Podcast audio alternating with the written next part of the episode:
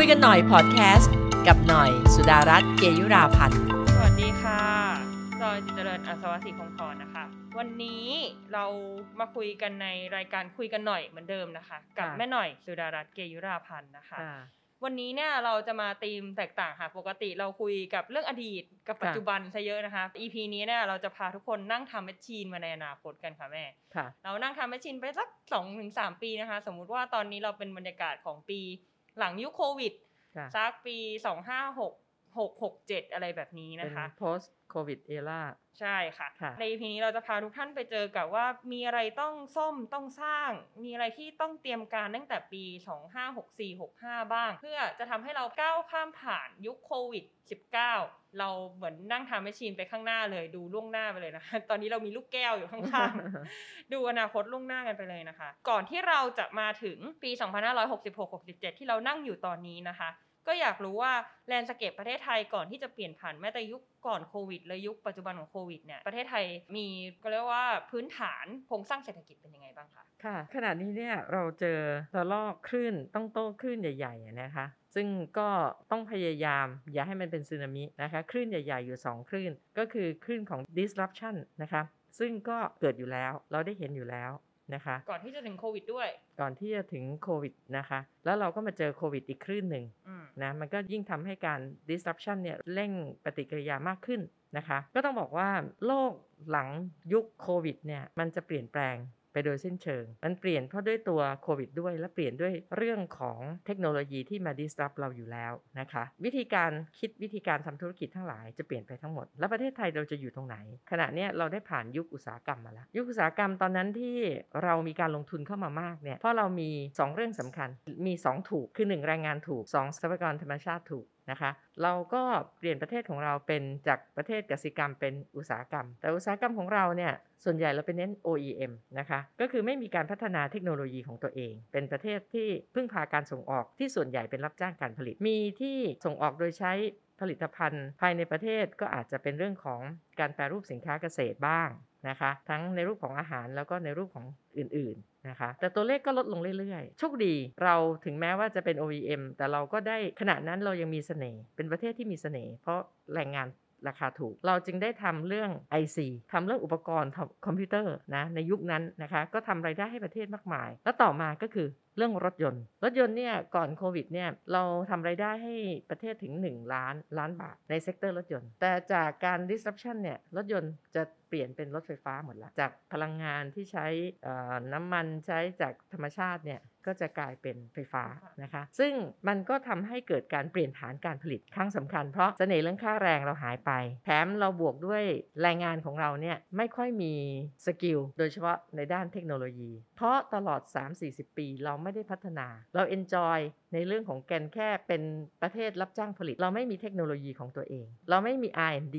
เราไม่ได้ค้นคว้าเรามีงบทำเรื่องนี้น้อยมาก แล้วน้อยไม่พอ หน่วยงานที่รับงบไป ก็ส่วนใหญ่ก็จะแปรเปลี่ยนไปเป็นเป็นอุปกรณ์ แต่ผลงานก็จะเป็นผลงานทางวิชาการที่ไม่มีใครเอาไปต่อยอด เอาไปอยู่บนหิ้ง นักวิจัยของเราไม่ได้ถูกส่งเสริมและสนับสนุนจริง ๆ งบ R&D เราก็น้อยนะคะดังนั้นเสน่ห์ที่ตัวที่สองนะคะตัวแรกแรงงานจบ อันที่สองไม่มีสกิลไม่มี labor skill ที่เหมาะสมกับโลกปัจจุบันที่เป็นโลกเทคโนโลยีอืมนะคะทรัพยากรธรรมชาติหมดไปแล้ว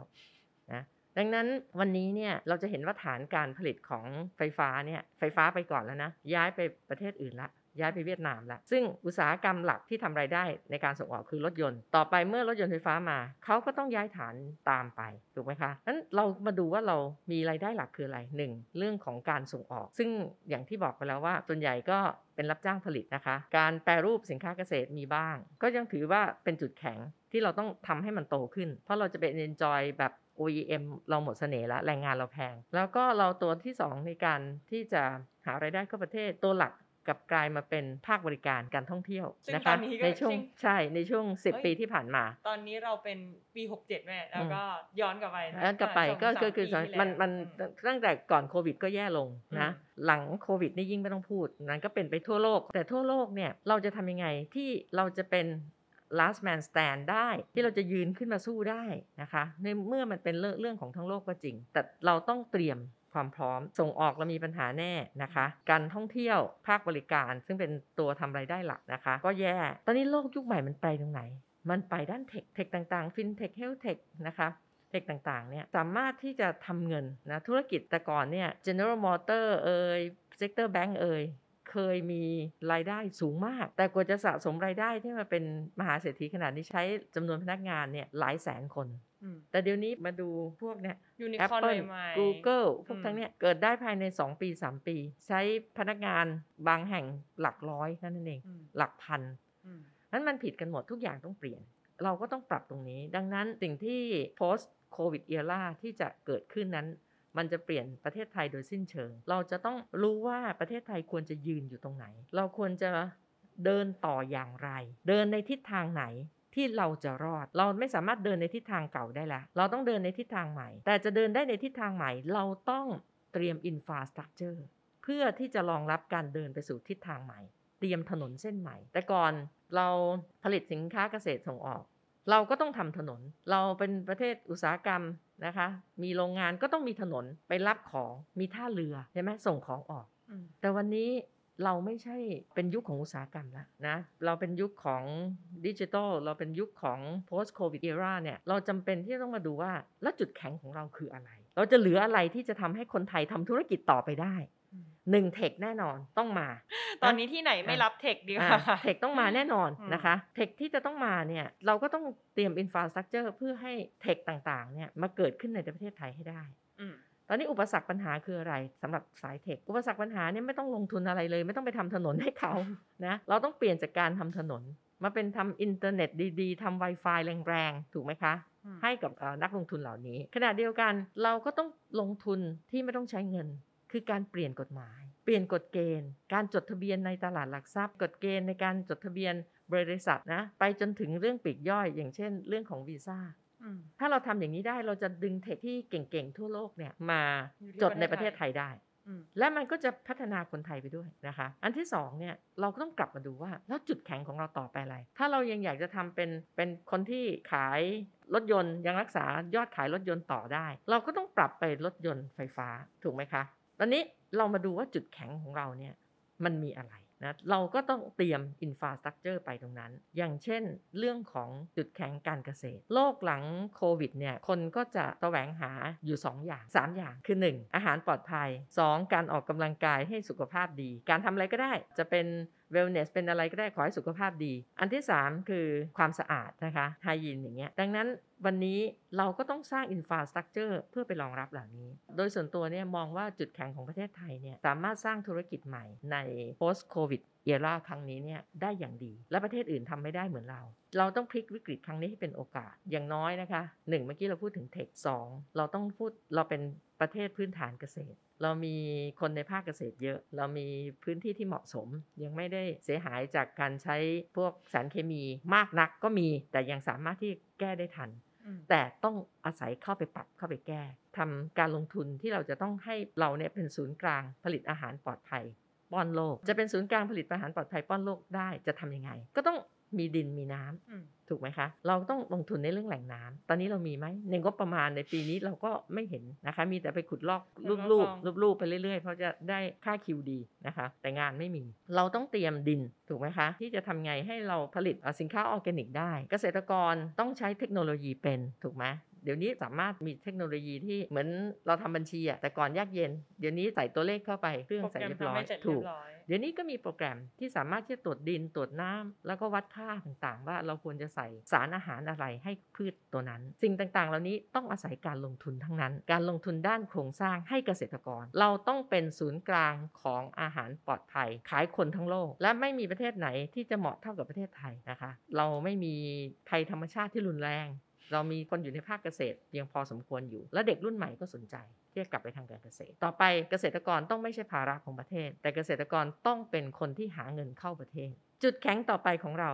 ก็คือเรื่องของสาธารณสุขบวกกับการบริการนะคะ เราจะต้อง เป็น world class ของ health แล้วก็ wellness ให้ได้ โลกหลังโควิด ทุกคนคอนเซิร์นเรื่องสุขภาพ เราควรจะจัดงบในครั้งนี้เนี่ยที่เจอโควิดเนี่ยลงไปเพื่อสร้าง infrastructure ในด้านการบริการสาธารณสุขที่ทันสมัยครบวงจรนะคะ ใช้เทคใช้ไอทีไม่ใช่ต้องมาลงทะเบียนอะไรซ้ำซ้อนที่เราเจอกันตอนฉีดวัคซีนอย่างเงี้ยไม่ใช่ เราสามารถที่จะเตรียมการเตรียม infrastructure ตรงนี้ได้ และต้องเตรียมทำ นะคะ ให้เราเป็น world class ของ medical tourism world class ของ wellness โดยจากพื้นฐานที่เรามีบริการที่ดี แล้วก็จุดแข็งนะคะทางที่4นะคะก็คือ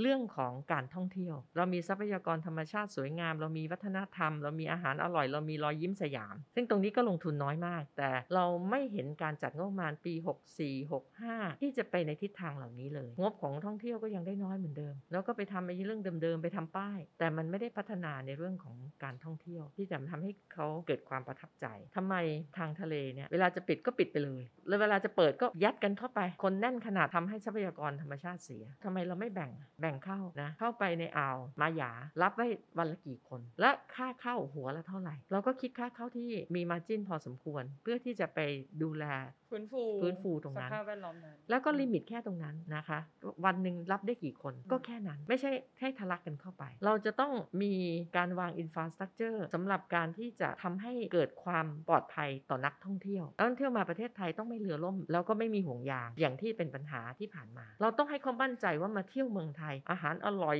สวยงามคนน่ารักแถมปลอดภัย ประกันภัยให้ทุกคนเลยที่เข้ามา เราจะให้ความปลอดภัยกับเขาไม่ใช่โดนฉุดไปทำไม่ดีไม่ร้าย หรือไปเรือล่มอย่างนี้นะคะ อันนี้คือการลงทุนทางด้านอนาคตทั้งสิ้น ที่จะต้องเกิดนะคะ และแม้แต่แอปพลิเคชันของคนไทยเอง ในการที่จะจองการท่องเที่ยวจองบริการที่เกี่ยวกับการท่องเที่ยวทั้งหมดไม่ว่าจะร้านอาหารที่พักนะคะ ที่แสดงโชว์ต้องที่สะดวกขายของกว่านี้ที่ระลึกต้องสะดวกกว่านี้ถูกไหมคะอืมมันก็ใช้การลงทุนที่ไม่เยอะเลยแต่ต้องทำและตัวสุดท้ายที่สองตัวสุดท้ายที่อยากจะยกตัวอย่างก็คือ โลกแห่งอนาคตเราต้องเดินไปสู่การที่จะดึงดูดให้คนทั้งโลกเนี่ยอยากจะมาทำงานจากประเทศไทย talent อ่า destination ใช่ จะทำยังไงที่จะให้คนเก่ง พวกดิจิ t a ลโนแมดทั้งหลาย เศรษฐีหนุ่มๆ สาวๆเขาเครซี่กับหาดทรายของไทย ทะเลไทย ภูเขาไทยช้างไทยทำยังไงให้เขามา work from Thailand ซึ่งตรงนี้เนี่ยลงทุนทำ infra ไม่ยากเลยนะคะ ไม่ได้มากมายด้วยเงิน แต่จะสามารถทำให้เราเนี่ยได้ทั้งเงินได้ทั้งคนเก่ง เข้ามาทำงาน และตัวสุดท้ายก็คือว่าเราเคยเป็นศูนย์กลางของอาเซียน ในด้านของการคมนาคม โลกใหม่หลังโควิดนี้ เรื่องโลจิสติกสำคัญที่สุดไทยอยู่ตรงเขาเรียกอะไรภูมิศาสตร์ใช่ไหมคะจุดภูมิศาสตร์ของที่ภูมิภาคที่สำคัญของภูมิภาคอืมแต่เราสูญเสียจุดสำคัญจุดยุทธศาสตร์ตรงนี้ไปโดยเราไม่รู้ตัวยังไงคะเราก็เดตอนอะไรตอนนี้ขึ้เราคะเราเนี่ยก็ดูสิตอนนี้จีนเส้นทางสายไหมอืเราไม่ได้เป็นส่วนหนึ่งของเส้นทางสายไหมเลยอืมเราจะมีอยู่ 3 กิโลตรงตรง หมวกเหล็กอืมใช่ไหมคะเขาทำรถไฟความเร็วสูง ผ่านลาวลงกัมพูชา ก็ทำรถไฟความเร็วสูงผ่านพม่าลงอินเดียนโอเชียน ฝั่งนี้ก็ลงแปซิฟิกโอเชียนฝั่งไม่ผ่านเรากัมพูชา ไม่ผ่านเราอ่าไม่ผ่านผ่านลาวแต่ไม่ผ่านไทย ไม่ผ่านไม่ผ่านเราเรา ไม่ผ่านเรา นะคะ ผ่านลาวแต่ไม่ผ่านเรา ดังนั้นเนี่ยนี่คือสิ่งที่ต้องบอกว่าเราต้องดึงจุดแข็งที่มันเกิดมาพร้อมกับความเป็นชาติไทยอะ คือเราเกิดศูนย์กลางของภูมิภาค เราต้องกลับมาเป็นศูนย์กลางโลจิสติกของภูมิภาค ซึ่งต้องอาศัยการลงทุนให้ถูกที่ถูกทาง เป็นไปไม่ได้แล้วที่เราจะไปลงทุนแบบ EEC แล้วจะดึงการลงทุนมาได้ เราจะไม่สามารถสู้สีหนุวิลล์ได้ จากการประหยัดหลายอย่างนะคะ จากทิศทางการลงทุนที่เราเห็น ดังนั้นโดยสรุปก็อยากจะเรียนว่า วันนี้ไม่ว่าจะเป็นเรื่องของการ disrupt จากเทคโนโลยี ไม่ว่าจะเป็นเรื่องของโควิด ทั้งสองเรื่องจะเปลี่ยนชีวิตธุรกิจของประเทศไทยและของโลกอย่างสิ้นเชิง เราจะต้องปรับตัวให้เรายืนอยู่ได้บนบริบทใหม่ของโลก ที่อยู่ในยุคดิจิทัลแล้วก็ยุค post covid เราต้องพลิกวิกฤตตรงนี้ให้เป็นโอกาสของประเทศไทย เรามีจุดแข็งหลายเรื่อง ทั้งเรื่องของเกษตร ทั้งเรื่องของเด็กไทยที่เก่งมีความสามารถ ทั้งเรื่องของรอยยิ้มสยาม มิตรไมตรีทั้งหลายเอมพัตตีทั้งหลายไทยมีนะคะ ทั้งเรื่องของความแข็งแกร่งด้านระบบสาธารณสุขเรา ทั้งเรื่องขายธรรมชาติ ขายความสวยงามธรรมชาติ เรื่องต่างๆ เหล่านี้ต้องเอามาประกอบกัน แต่ที่สำคัญคือเราต้องส่งเสริมให้ถูกทาง เราต้องใช้งบประมาณในการปูทางไปสู่ การคว้าโอกาสของโลกยุคใหม่มาเป็นโอกาสของคนไทย พลิกวิกฤตที่บอกโควิดจะตาย เราจะกลับไปขายของอย่างเดิมได้ไหมคะ เราจะไปผลิตรถยนต์ที่ใช้เครื่องยนต์เดิมอ่าแบบเดิมรื่อยๆอ่าได้ไหมใช้ฟอสซิลอย่างเดิม เราจะอืมอยู่ได้อีกกี่ปีอืมนะคะใครจะซื้อเราใครจะเราซื้อจะทำได้แต่เราใครต้องจะปรับซื้อตัวเราขนาดเดียวกันเราก็ต้องปรับเรื่องของสิ่งที่สำคัญที่สุดคือคนค่ะ เราจะต้องมีการ up skill re skill นะคะ ให้กับคน ซึ่งตรงนี้สำคัญที่สุดการพัฒนาคนคือหัวใจของการเปลี่ยนครั้งนี้ให้สำเร็จเรามีทรัพยากรเด็กรุ่นใหม่ที่เก่งมาก แต่ต้องให้โอกาสเขา เราสามารถที่จะมียูนิคอร์นได้ เราเอายูนิคอร์นเข้ามาประเทศไทยก็ได้ แต่เราต้องเปลี่ยนกฎหมาย เรายังเป็นกฎหมายเต่าล้านปีอย่างนี้ไม่ได้ แล้วอีกเรื่องหนึ่งที่เราเลี่ยงไม่ได้เลย คือท้ายที่สุดเนี่ยคนจะกลับไป concern เรื่องมาตรฐานสิ่งแวดล้อมจะเป็นอีกตัวหนึ่งมาตรฐานสิ่งแวดล้อมจะเป็นอีกตัวหนึ่งที่จะเข้ามาทำให้การธุรกิจการส่งออกของเรามีปัญหาในอนาคตเดิมเนี่ยเรามีเรื่องของแรงงาน การใช้แรงงานเด็กแรงงานต่างชาติแรงงานไม่ได้คุณภาพอะไรต่างๆเนี่ยนะทำให้ธุรกิจใหญ่ของเราที่เคยทำรายได้ให้กับประเทศเนี่ยหลายแสนล้านเนี่ยเจ๊งเป็นระเนระนาดเลยนะคะอืมก็คือประมงธุรกิจประมงจบจบเลยนะจบเลยจบ 3-4 ปีมาเนี่ยจบนะคะ เพราะเรื่องของการกีดกันโดยใช้เรื่องของแรงงาน ต่อไปนี้ Paris Agreement นะคะ ซึ่งทุกประเทศตกลงกันว่าจะสำเร็จนะ ก็คือเป็น Net Zero Emission เนี่ยในปี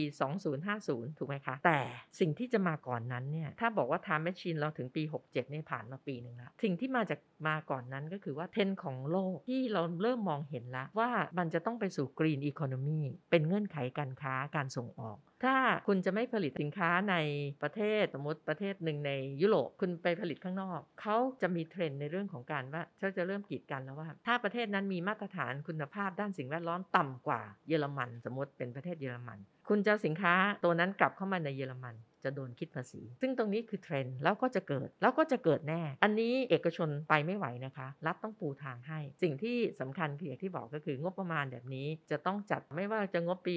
64 65 นะคะ 66 ต้องจัดให้ถูกทิศถูกทาง จัดเพื่อไปรองรับนะคะ โอกาสในอนาคตที่ขณะนี้เราเสนอแค่ 5 ตัวก่อน ก็คือ 1. ฟู้ดนะทำให้เป็น ศูนย์กลางของอาหารปลอดภัยของโลก 2. ก็คือเป็นศูนย์กลางการท่องเที่ยวเป็น world class ของ tourism นะเป็น destination ที่คนปรารถนาจะมา เป็นเอ่อ world class ของ medical hub and wellness ใช่ไหมคะ เป็น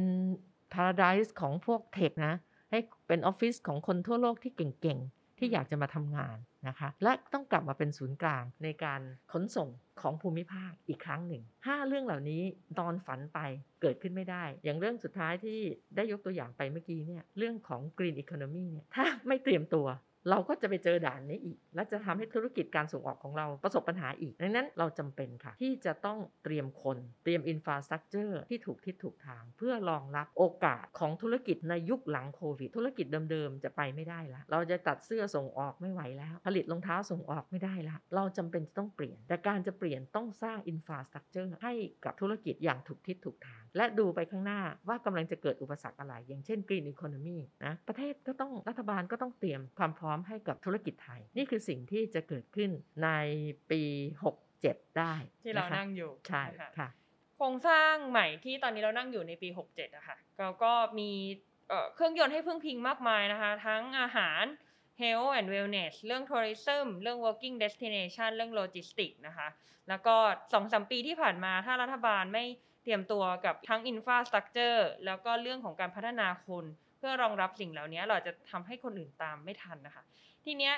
สองสามปีที่ผ่านมาเนี่ยอุปสรรคมันคืออะไรคะที่ทำให้ยังดูเหมือนจะยังไม่มีการเตรียมการเพื่อสิ่งนี้ หรือว่าเขายังมองไม่เห็นความสำคัญหรือเปล่า หรือว่าปัญหามันคืออะไรกันแน่ อย่างแรกก็คือวิสัยทัศน์ของผู้นำองค์กรนะคะ อย่างที่สองก็คือกฎหมายกฎระเบียบของเรายังล้าหลังมาก แล้วก็ยังเป็นกฎระเบียบที่เป็นอุปสรรคขัดขวางการเติบโตของธุรกิจในยุคใหม่ ซึ่งเราจะสามารถสังคายนาได้ คือพูดว่ากิโยตินกฎหมายนั่นแหละ แต่อ่าสำหรับสิ่งที่พวกเราคิดเนี่ยนะคะทางทางแม่คิดเนี่ยเราก็จะกิโยตินกฎหมาย แต่เราจะทำเรียกว่าการกำจัดหรือการงดเว้นการใช้กฎหมายเนี่ยทันทีก่อน ในหลายฉบับ ระหว่างที่เรารอกิโยตินกฎหมาย ซึ่งกิโยตินกฎหมายอาจจะต้องใช้เวลา 3 ปี 5 ปี แต่เราจะออกพรกสักฉบับหนึ่ง ยกเว้นเลยนะใบอนุญาตต่างๆ ที่มันลกลุงลัง และเป็นอุปสรรคเด็กใหม่ ๆทำธุรกิจไม่ได้เนี่ยอืมนะ ยกออกไปก่อนนะแต่ไม่ใช่ว่าคุณทำผิดกฎหมายได้นะอืมแต่คุณไม่ต้องรอใบอนุญาตคุณทำไปก่อน คุณเดินไปก่อน คุณทำธุรกิจไปก่อนเลยอืมแต่ก็ห้ามทำผิดกฎระเบียบที่อืมเขาวางไว้นะ เช่นเขาจะทำครีมสักตัวหนึ่งเขาห้ามใส่สารตัวนี้ คุณยังไม่ต้องรอว่าคุณได้ใบอนุญาตคุณขายก่อนได้ แต่ว่าไม่มีแต่สรถ้าคุณนี้ใส่สารตัวนี้ คุณโดนปรับสองเท่าอืมคุณต้องถูกหยุดขายเลย อันที่สามก็คือเรื่องงบประมาณงบประมาณทุกวันนี้ยังจัดกันแบบเหมืยี่อนสิบเหมืปีอนยุที่คแล้วอ่าเหมือนยุคต้นของอุตสาหกรรมอืม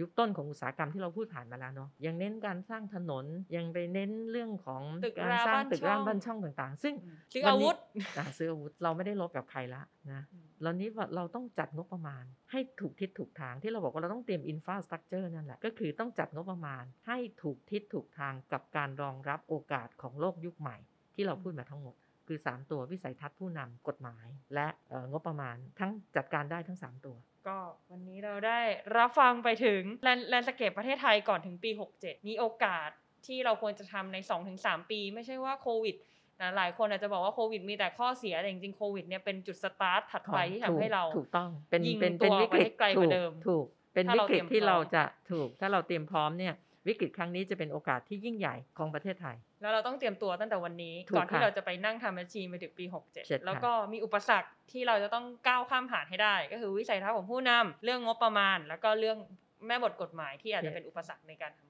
ใช่ค่ะอ่าก็สำหรับ EP นี้นะคะ ก็หวังว่าจะเป็นประโยชน์กับคนที่อยากจะเห็นอนาคตว่ายุคหลังโควิด มีอะไรที่เราพอจะพึ่งพิงได้บ้าง มีครับอะไรที่พอจะเป็นตัวช่วยเราในการทำธุรกิจนอกจากการที่จะไปบอกให้ทุกๆ คนปรับตัวนะคะครับมีอะไรที่รัฐต้องเตรียมพร้อมเรื่องคนแล้วก็อินฟาสตรักเจอร์ที่เราได้คุยกัใช่นไป พัฒนาคนและทำโครงสร้างให้ถูกต้อง โอเค งั้นสำหรับ EP นี้น่าจะจบเพียงเท่านี้นะคะ ขอบคุณผู้ฟังที่ติดตาม ขอบคุณนมากค่ะก็ที่ช่วยติดตามแล้วก็ช่วยกันคิดนะคะ ว่า